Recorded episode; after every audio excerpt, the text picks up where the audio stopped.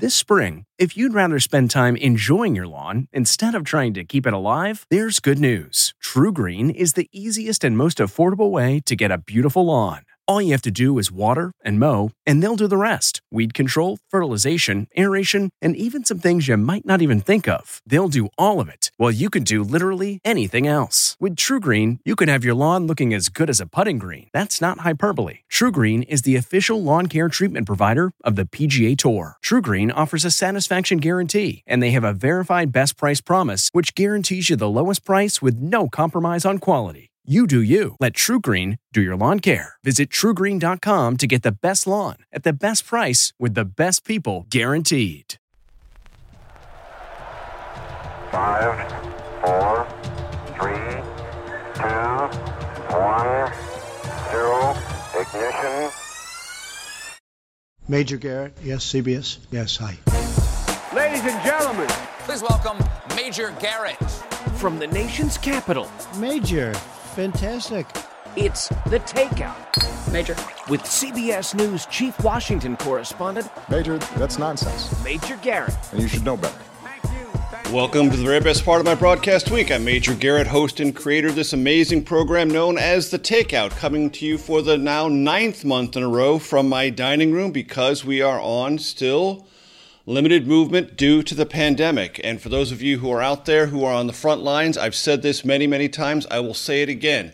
Whether you're a healthcare worker, first responder, working in a grocery store, anywhere that you have to be out at work, we are thinking about you. We care about you. We want you to stay as safe as possible. And in that regard, I stay inside as much as possible because that's what we need to do to get through this. Help is on the way. If you remember our show last week, it made a ton of news. Dr. Anthony Fauci talked about how soon the vaccine would arrive, what its prospects are, but the things we have to do to take care of ourselves between now and then. We'll probably not as, make as much news this week as we made last week, but still a fascinating conversation is dead ahead with David Rubenstein. So if you live in Washington, D.C., you know he's an incredibly important person for a lot of different reasons. But even if you just come to Washington or if you've come here in the past, you have probably seen his philanthropic work all around the great nation's capital that we call Washington, D.C. He is the chairman of the Kennedy Center for the Performing Arts, chairman of the Smithsonian Institution. He is president of the Economic Club of Washington, D.C.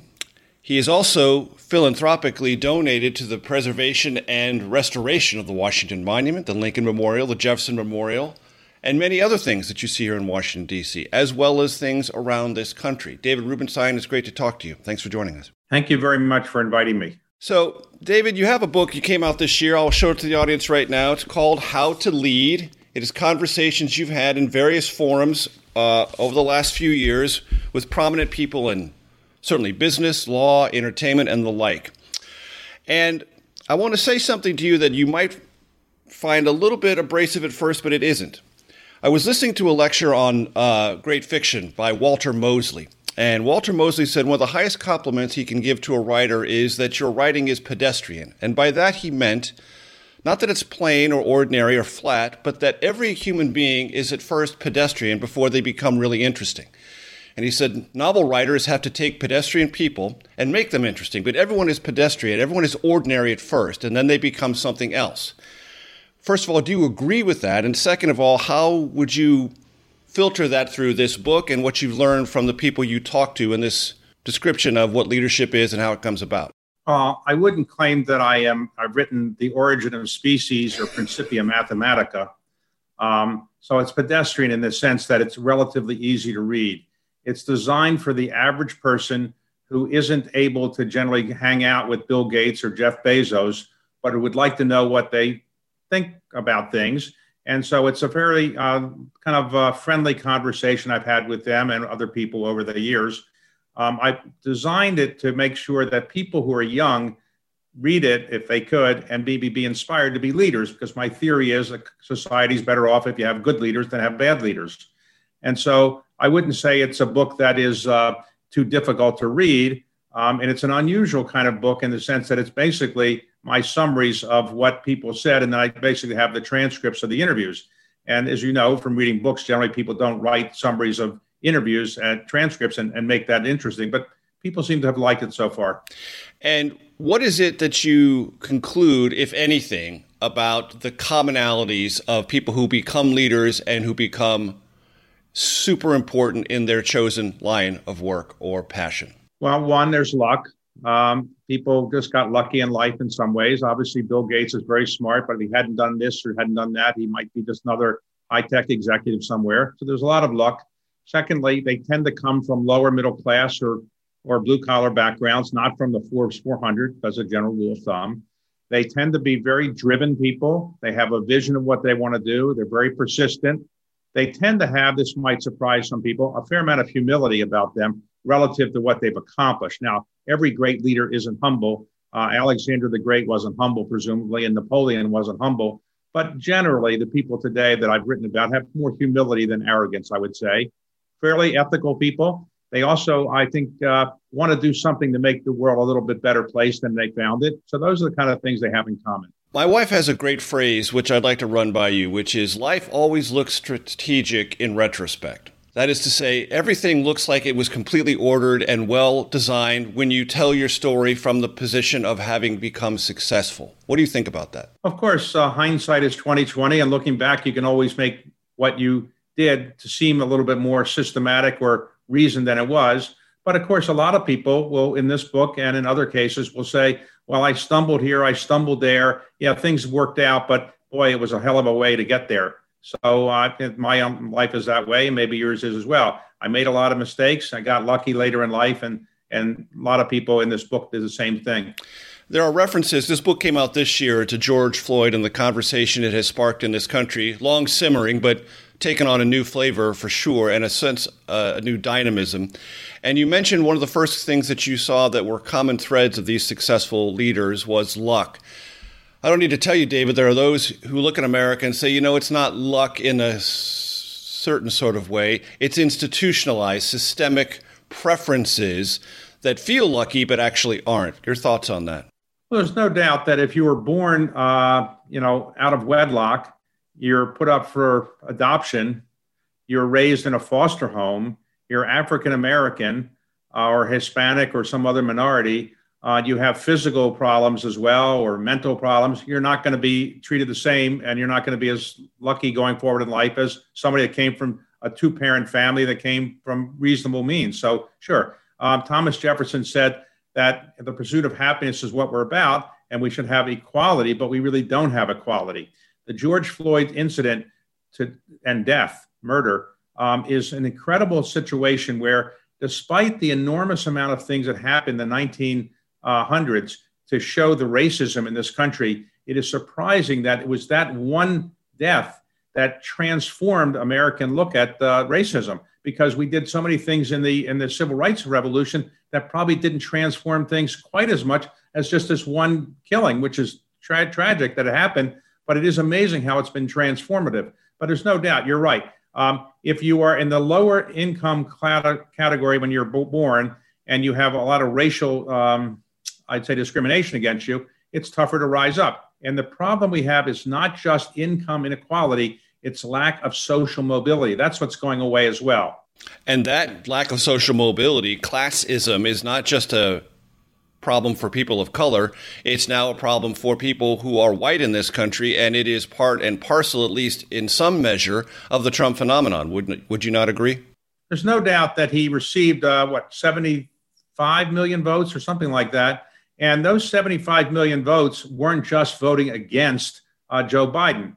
They were voting for somebody who represented the past, you could argue, and many of the things that they feel are being taken away. As has been pointed out in the year 2040, this country will be minority majority. In other words, uh, the white uh, people that you and I represent to some extent, we're white, will be a minority of the country's population into the year 2040.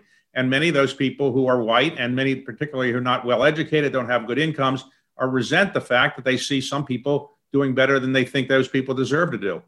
And yet, there are those who would say if you are an African American or a Latino in this country and you walk into a bank, you are already at a lesser advantage than someone who walks in who's Caucasian? Well, today, obviously, it's a society which has been tilted towards people who've been the majority. That is true of societies all over the world throughout the time of history. Um, we have been one of the few societies that has recognized that it's really a disadvantage to be a minority and trying to do something about it, but it's imperfect effort. We started with a genetic defect called uh, slavery, and we haven't completely overcome that. Maybe in 100 years we will, but probably in your lifetime and my lifetime, we're not going to eliminate racism in the United States. That is the voice of David Rubenstein. He is our special guest this week. He has a book out that's come out this year, How to Lead. Let me show you to you one more time before we go to break. I'm Major Garrett. This is the Takeout Stay tuned for segment two in just a second.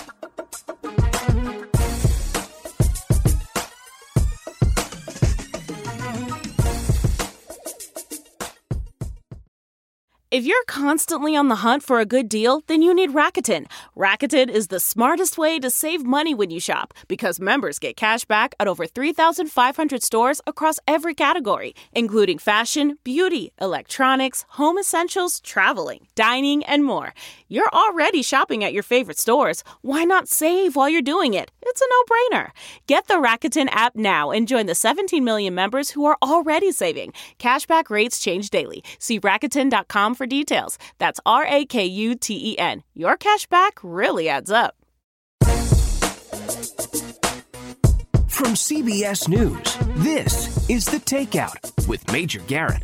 Welcome back. David Rubenstein is our special guest. David, I want to continue this conversation about the Trump effect. After the election, you told Forbes magazine the Trump voters aren't going to go anywhere. We'll get to that in a second, but as I mentioned at the top, you give a tremendous amount philanthropically to something you call patriotic philanthropy, which is to protect and, if need be, restore great American architectural and representational artifacts, institutions.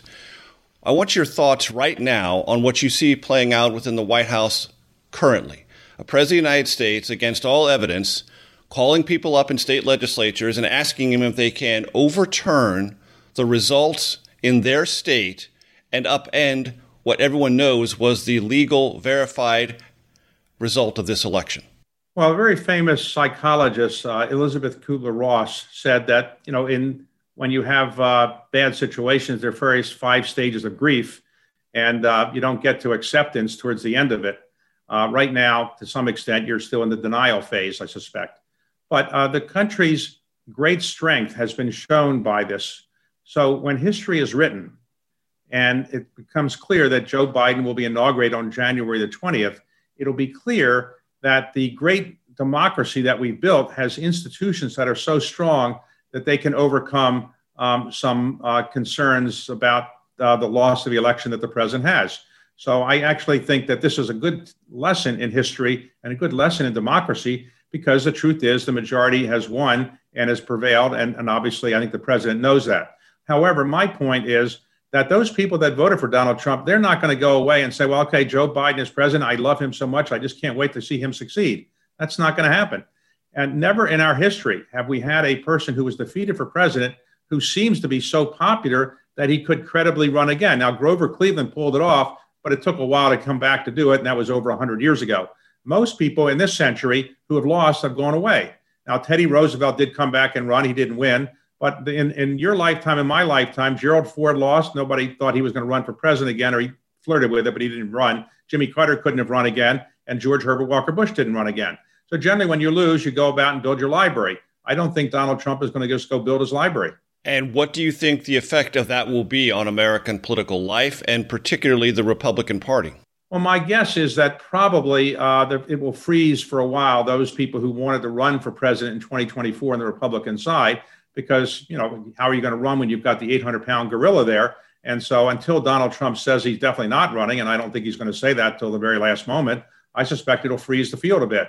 So i think he's going to be a major force in american politics going forward not just because he was president of the united states and, and got 70 some million votes but because a lot of people feel intensely loyal to him and he likes to uh, you know appear in front of them i think you'll see a lot of those rallies going forward for years and David, I don't need to tell you this either. There are those in the Trump orbit who look at the Council of Foreign Relations and view it, to put it charitably, askance.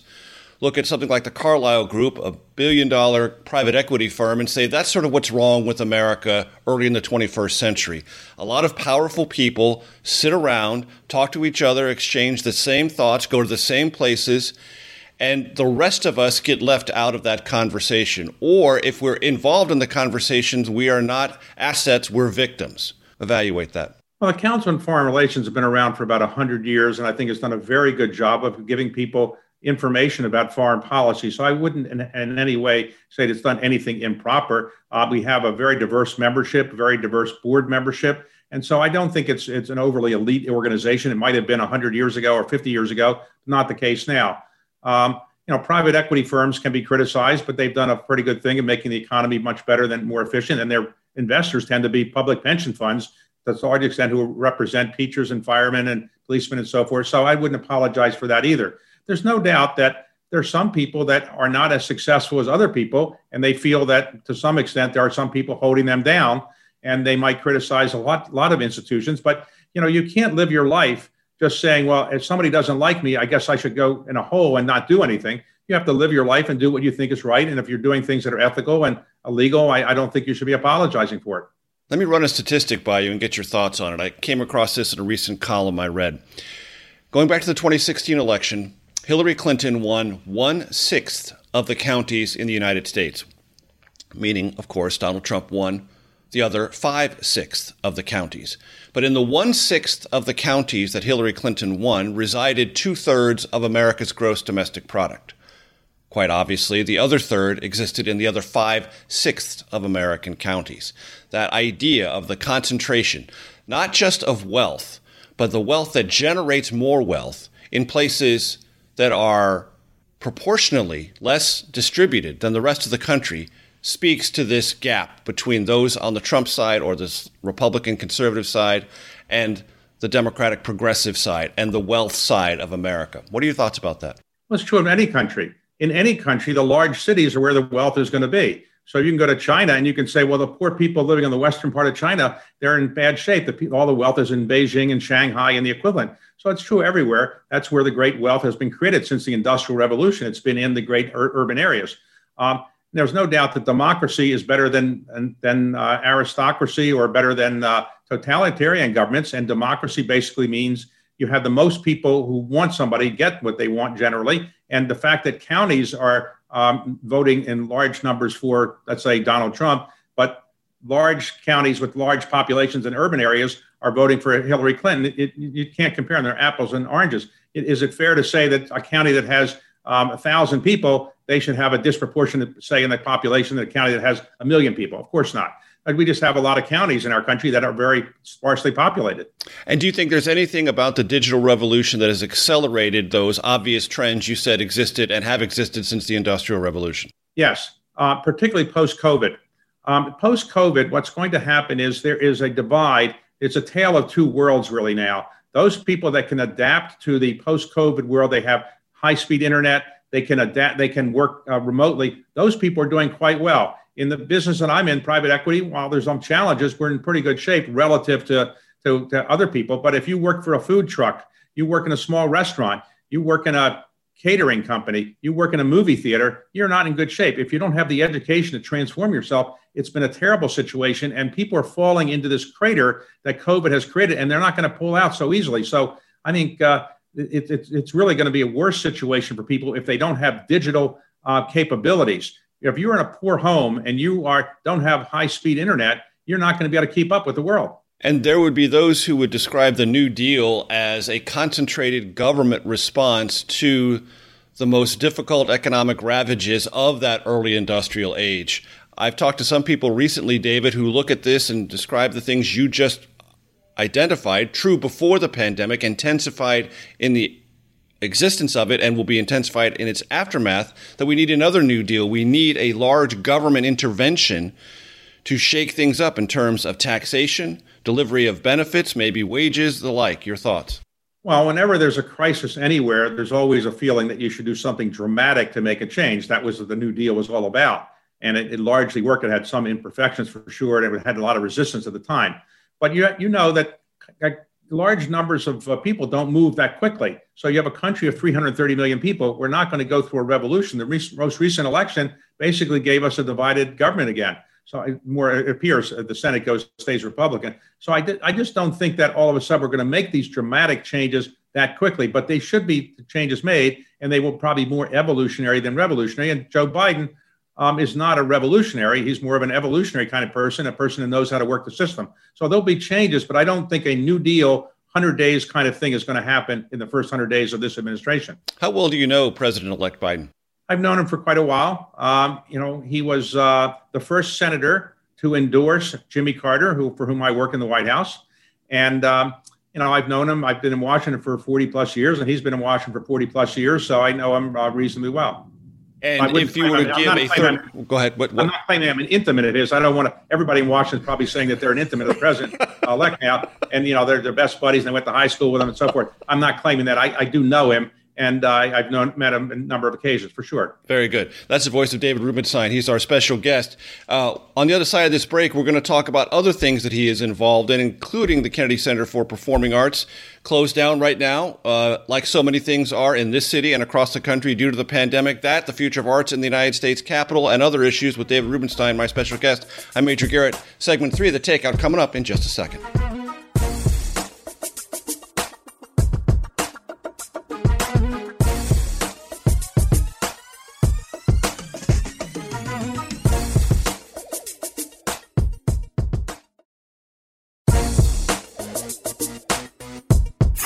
CBS News, this is The Takeout with Major Garrett. Welcome back. However, you find this show on great radio stations around this country, on Sirius XM POTUS Channel 124, CBSN, our digital streaming platform, or you original ones on podcast platforms everywhere. Thanks for joining us. David Rubenstein is our special guest. Uh, David, uh, if someone were to ask me, was there a particular perk that came with your employment at CBS? I would say yes. There's one sensational, above and beyond perk. That is being able to attend the Kennedy Center Honors, something I never did in Washington, though I'd been here for many, many years until I came to work for CBS. Tell the audience a little bit about what it is, if they don't know, what its current status is in the pandemic, and how the Kennedy Center for Performing Arts will emerge from the pandemic sometime in 2021.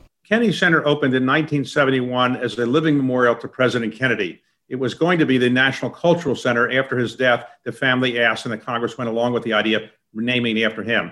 It now has, in normal times, 2,000 performances a year, and roughly 2 million people a year attend it. The best known part of it is the so called Kennedy Center Honors, which was started in 1978, where in that year we honored five very distinguished people like Arthur Rubinstein or George Balanchine uh, Fred Astaire, and so forth. And from that time on, every year we've honored five people, typically for lifetime achievement. Uh, it occurs in December, the first weekend of December. It would have been uh, this past weekend. But this year, because of the pandemic, the Kennedy Center has had to close. We're working towards trying to do it if we can in May uh, in some kind of half virtual, maybe half uh, live kind of performance. We'll see how it works out but it's a time where the, the social elite of Washington, the political elite of Washington, President of the United States, very typically, and people from all over the country come. And it's one of the highlights of the social scene in Washington, D.C. And I think it's a good way to honor our cultural uh, artists. And in your conversations, David, which I'm sure you must be having right now and have had all year, what do you believe will be the post pandemic reality for those artistic endeavors that are, at their best, widely attended by large live audiences? There are over 120,000 uh, cultural and performing arts organizations in the United States. The best known of them are the Kennedy Center, Lincoln Center, places like that. But of the smaller ones that are not known, it is estimated by some people that roughly 10% of them will go out of business. Because right now, in the performing arts area, you make your money 50% from philanthropic gifts and 50% from ticket sales, more or less, with some exceptions. And with right now, there's no ticket sales because people can't gather. And therefore, many of these organizations have had to lay people off, furlough people off, and, and we've had to do the same at the Kennedy Center. So we're more or less shut down. We hope to reopen around April, but again, that assumes a lot of good things happen. Uh, we hope that by May we can do some type of Kennedy Center honors, and we'll see how it goes in the rest of the year. So it's an unfortunate situation for the country, unfortunate situation uh, for many of the people who work there, and many people who take such pleasure out of seeing the performing arts. There have been those who have wondered if the pandemic will exact such a toll as to erase certain things that we were used to before its arrival.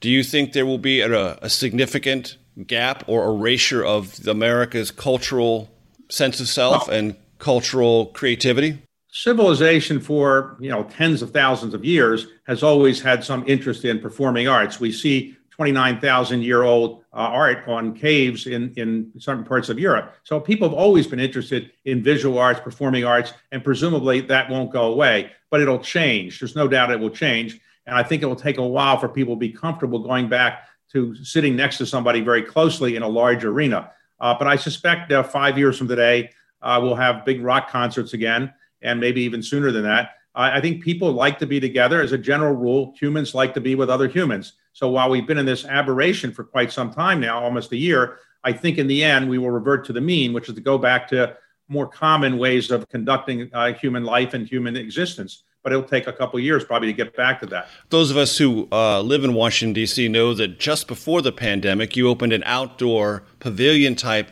arts area. Is that something that can open sooner? That because of its open air nature, might be allowed to participate or have people participate in cultural either events or performances? Yes, and it is open uh, to some extent. Now we've had some uh, performances there, and we've had some uh, opportunities there for some people to come in and do other things there because it's outdoor. There's much greater opportunity. So yes, you're correct. As we go into the winter, it'll be a little more challenging. But as we come into the summer again, the spring, I think we will use it much more, and it has worked very well to the extent that we've been able to use it right, right now. But thank you for mentioning it. it's called the Reach. So you've given a lot of money, uh, millions and millions of dollars, to restore the Washington Monument, the Lincoln Memorial, the Jefferson Memorial. Uh, you purchased, I believe, the last copy of original copy of the Magna Carta that was in private hands. Gave that to the National Archives for its use and distri- and uh, presentation.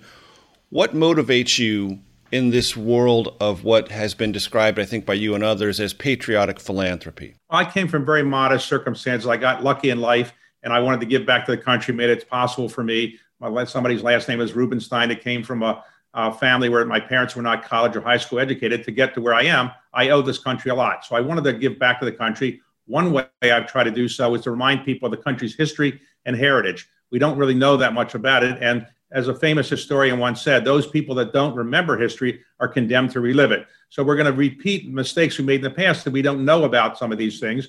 And my idea is that if you see the Magna Carta in person, you're more likely to know more about it because you will actually read about it before or after while you're there. You'll hear about it. It's better than just seeing on a computer slide. The same with the Washington Monument or, or Mount Vernon or Lincoln Memorial. If you visit it and it's in good shape, you're inclined to learn more about it. You'll learn more about American history. Sadly, right now, uh, citizens out of 49 out of 50 states recently were unable to pass the basic citizenship test given the people who want to become citizens in this country. This is native born Americans couldn't pass the test, which asks things like, what are the three branches of the government? Who was the first president of the United States? So we have a long way to go because we don't teach histories very much anymore, and we certainly don't teach civics as much as we should.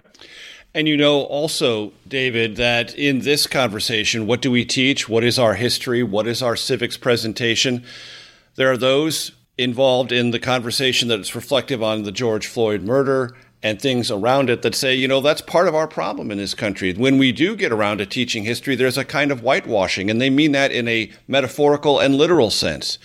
Do you agree with that? And do you think that there is something that should be reappraised about our own understanding of our own history, whether it's the history of our presidents, the history of our institutions, how they were established, and what effect those institutions and their origins have had on the America we live in here in the 21st century? Well, you're younger than me, but I don't know if you had this experience. But when I was in grade school or junior high school, you know, I would read about George Washington or Thomas Jefferson, great people, James Madison, but they didn't emphasize that they were slave owners. They did not. And, and so today we realize that, for example, Thomas Jefferson had a relationship with Sally Hemings, a slave, for some 40 years. Uh, you know, was it, you know, forced or not? We don't really know. We'll never really know, probably. But I do think that we are now re-looking at history with a different eye to pointing out the things that went wrong or weren't appropriate at that time, not just slavery, but other things. We're learning much more. Take the women's right to vote. Um, it is amazing when you think about it. The country was created, and not until the 19th Amendment w- was passed did women, or 1920, get the right to vote. It's amazing that that that that was allowed to, to go on for so long. So yes, I think people are looking at history much better, but there's no doubt that history has been whitewashed to some extent in the past. I mean, it's just that's inevitable. It's probably true in every country as well. What do you think is the state of journalism in America? It is my belief, it's been my career's work, that that is essential to not only the preservation of, but the raucous nature of a functioning democracy. I have a book coming out next year on what it means to be an American.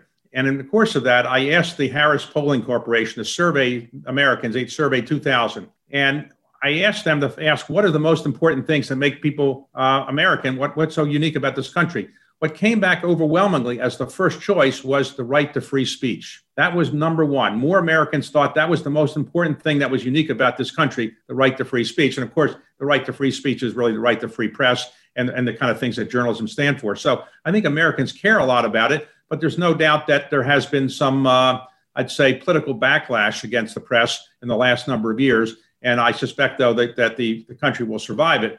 Remember, it's the First Amendment, it's not the 10th Amendment. And I do think it's very, very important that we continue to have a free press, even though uh, people don't like it sometimes when they're government. And when people write articles about me that are critical, I don't like it either. But that's you know better for society. That's the voice of David Rubenstein, our special guest. I'm Major Garrett. Stay tuned for segment four of the Takeout in just a second.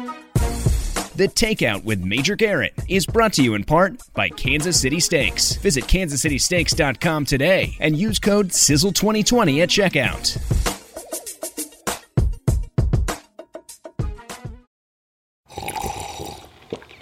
That's not just the sound of that first sip of Morning Joe. It's the sound of someone shopping for a car on Carvana from the comfort of home. That's a good blend. It's time to take it easy, like answering some easy questions to get pre qualified for a car in minutes. Talk about starting the morning right. Just like customizing your terms so your car fits your budget. Mm-mm-mm. Visit Carvana.com or download the app to experience car shopping the way it should be convenient, comfortable. Ah. From CBS News, this is The Takeout with Major Garrett. Welcome back. Continuing our conversation with David Rubenstein. David, uh, along the lines of where we just left off, the future of American journalism. I grew up in this industry in a small community newspaper. My first job was in Amarillo, Texas. My second job was in Las Vegas, Nevada, then Houston, Texas, before I got to Washington in 1990. So I went through, as I often say, the minor leagues of American newspaper journalism. And every one of those newspapers I mentioned is much smaller than it was when I went to work there in the mid to late 80s, even though the communities in which they serve are much larger. Community journalism in this country is dying before our very eyes. And I wonder, as you talk to those who are in the position to be philanthropically inclined, you've ever had any conversations along the lines of is there something that should be done? Is there something that could be done from a foundation perspective to allow journalistic institutions to function in a community from a philanthropic point of view. What are your thoughts? Well, first, I, I, I, have in front of me my daily newspapers. I am still the only person in Washington who reads six newspapers a day and reads them by, by actually reading them, not online. Secondly, I had a chance to buy the Washington Post, and one of the regrets in my life when it was offered to me was I turned it down. Obviously, uh, Jeff Bezos is a wealthier guy mm-hmm. than I am and doing a better job, but I would have loved to own it. In hindsight, I made a mistake. Um, there's no doubt that some communities have gone to a situation where uh, foundations, nonprofit foundations, are owning local newspapers as a way to keep them alive.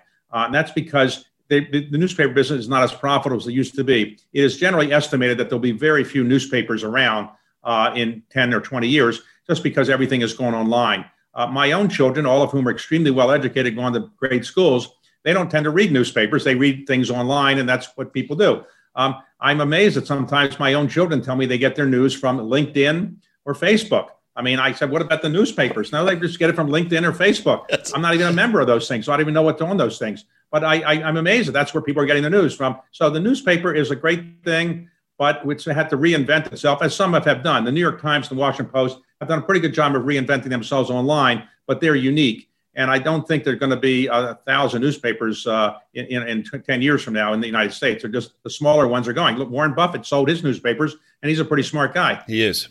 And I wonder if you think that there is something that is lost when a community newspaper dies. That is to sense that it can't talk to itself as well as it used to. And is it lost for good, or will it just morph into something different? Well, it tended to, the result is you tend to homogenize American uh, culture. You know, you have one newspaper, it might be printed in New York or Washington or Los Angeles, and they are the ones that are providing news to many local newspapers and so forth. Local newspapers aren't having local reporters people like you are not getting their start in local newspapers as much as they used to. So it's a different world. We have to recognize the world changes. It's different. hopefully uh, there'll be local ways to get news out so that people can find out what's going on in their own community without having to you know go to a, a event in person but it's not a good situation generally i wish i had a solution for it i just don't you're well traveled. You speak to people who are also well traveled, who look at the world and try to get some sense of the future. I think it's fair to say that the Trump effect was, in one way or another, a group of people electing a president who looked at globalization and said, for a moment or two, stop. It doesn't appear that it is permanently stoppable, that technology alterations, that cooperation between governments, that economic ties can't be severed completely, and they will continue because capital will flow, labor will flow, innovation will flow in ways that it simply didn't in the earlier mid 20th century. If there is a dominant trend line you see shaping the world we actually live in over the next 10 to 15 or 20 years, based on your conversations and experience, what would it be? Well, globalization is here to, co- to stay, and it's not going away. And it's been a good thing for the United States. We have 5% of the world's population, but you know, a little bit more than 20% of the wealth of the, of the world. Why do we do that? Because we're trading with other people. We're doing many things that enable us to get products or services from elsewhere that can produce them better than we can do it in many ways. It's like trying to stop the waves. You can't stop the waves from coming in an ocean. Trying to stop globalization is a fool's errand. Um, you can have some temporary ways to improve it, but you're not going to be able to stop globalization.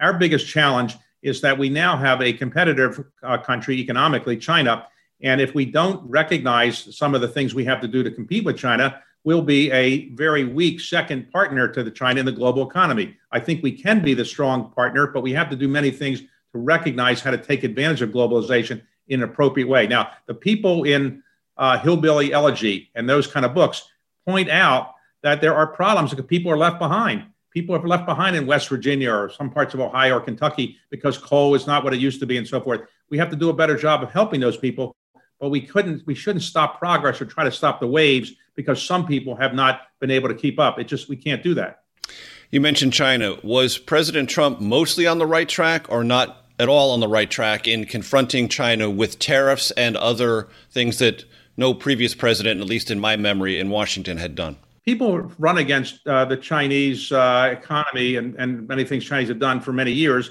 and the Chinese more or less expected that. But President Trump did some things that went beyond just campaign rhetoric. And I think Chinese were surprised by that. They didn't really know how to react it for a while. They finally figured out that he was very serious about it and they tried to accommodate him. Uh, I think he made some uh, progress in, in recognizing the, the challenges that the Chinese present for us.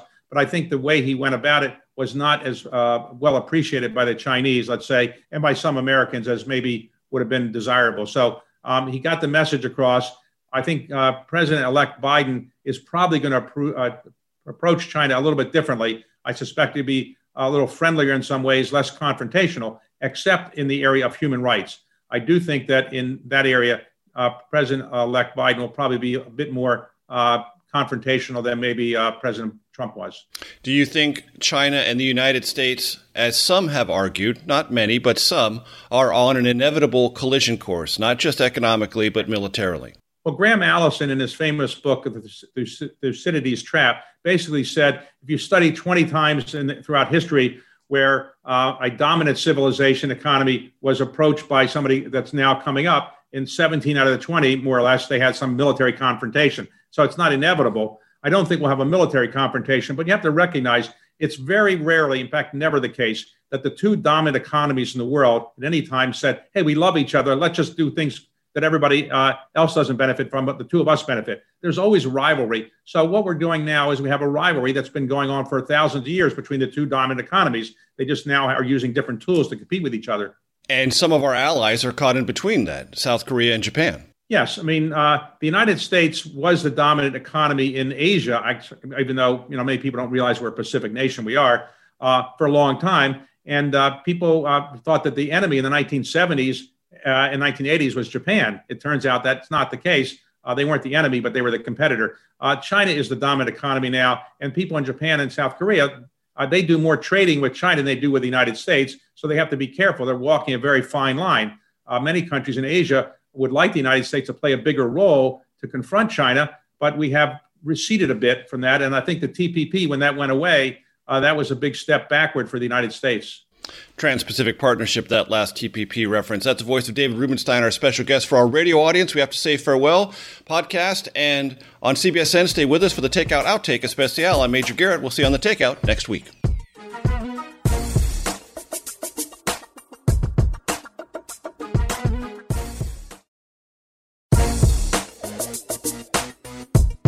CBS News, this is The Takeout with Major Garrett. Welcome to your Takeout Outtake Especial. I'm Major Garrett. You know, this is the kind of fun and games part of our conversation. David Rubenstein has been our special guest.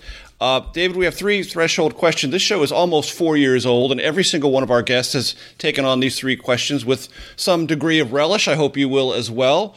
So, in no particular order, and I'm really fascinated by the answers to come. Uh, the most influential book in your life, your all time or one of your all time favorite movies, and if you're going to indulge yourself musically, what kind of music, artist, or genre are you most likely to listen to? Well, on the going back uh, on the music, I, I like classical music, Tchaikovsky, Chopin, Beethoven. I, I like that as a chairman of the Kennedy Center. That's probably not a surprise. But I also like popular music, uh, Paul Simon, uh, Frank Sinatra, Barbra Streisand, um, are also popular musicians that I, I, like enjoy a great deal as well. Um, in terms of uh, uh, the most the most important book, I would say that the most important book, if somebody's on an island, the one book that they probably should have uh, is the Bible because it just explains humanity in such an incredibly interesting way. It has so many uh, lessons in there. And it's a book that just is, I think, the most important and influential book in Western society. So I would say that would be the book um, that I would recommend. And the third question was uh, all time favorite movie or one of your favorite movies? Well, I guess it would be uh, Exodus, um, which is a story of uh, Israel. Uh, was one of my favorite movies. Uh, in terms, it's also a great book. It is a great book by Leon Uris, a graduate of yes. high school in Baltimore. And I would say uh, a book, a movie that I enjoyed when I was young was uh, Around the World in 80 Days. You're too young to remember that, but that was a great book, a book, a great movie based on a book by Jules Verne. And mm-hmm. then the funniest movie I've ever seen is It's a Mad, Mad, Mad, Mad World. Yes. Um, I really enjoyed that book, um, that movie, and uh, those would be the, some of the movies I would make. That would be a madcap adventure comedy, Mad, Mad, Mad, right. Mad right. World.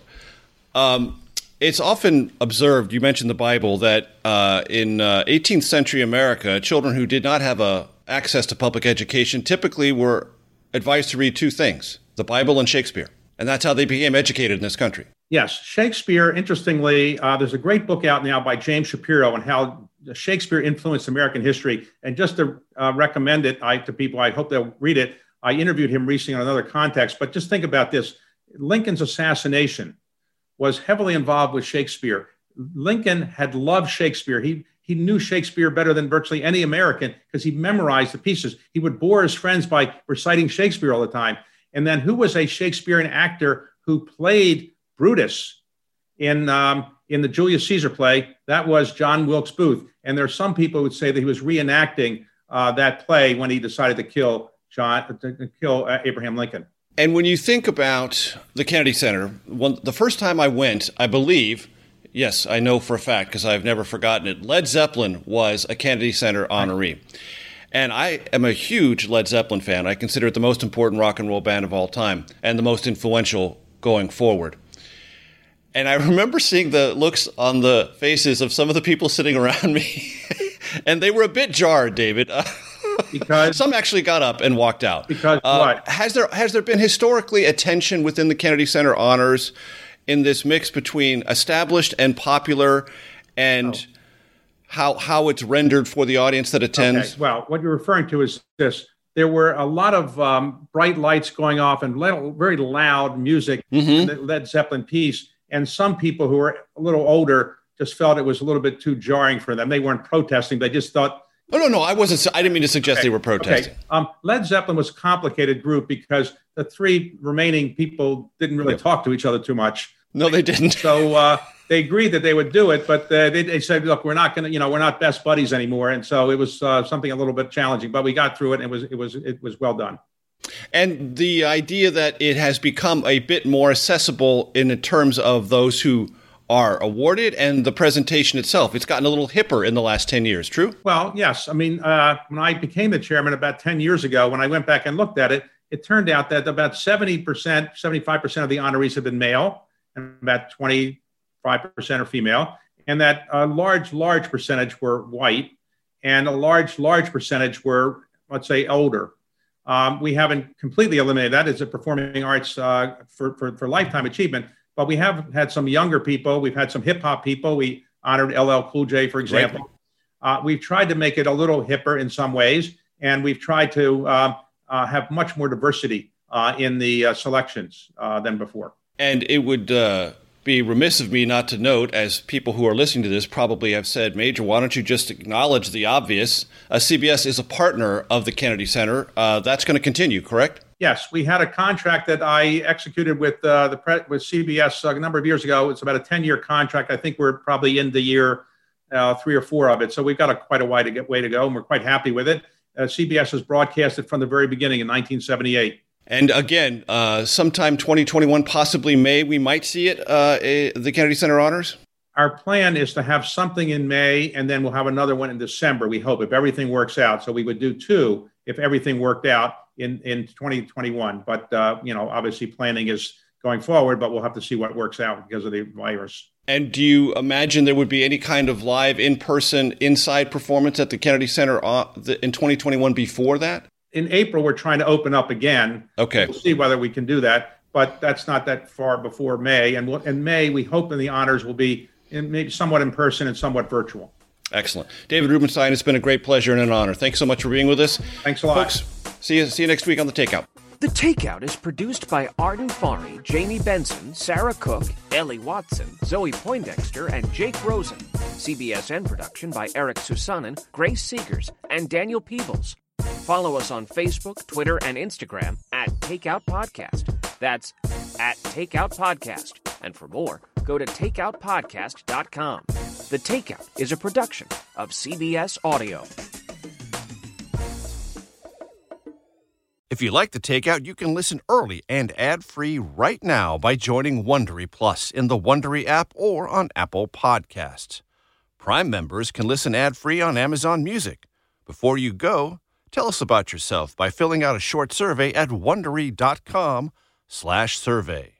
I'm CBS News correspondent Major Garrett, host of the podcast Agent of Betrayal: The Double Life of Robert Hanssen. During the Cold War, FBI agent Robert Hanssen traded classified secrets to the Kremlin in exchange for cash and jewels. In the podcast, you'll hear from Hanssen's closest friends, family members, victims, and colleagues for the most comprehensive telling of who Robert Hanssen really was. Binge the entire series now. Agent of Betrayal: The Double Life of Robert Hanssen is available on the Wondery app, Amazon Music, or wherever you get your podcasts.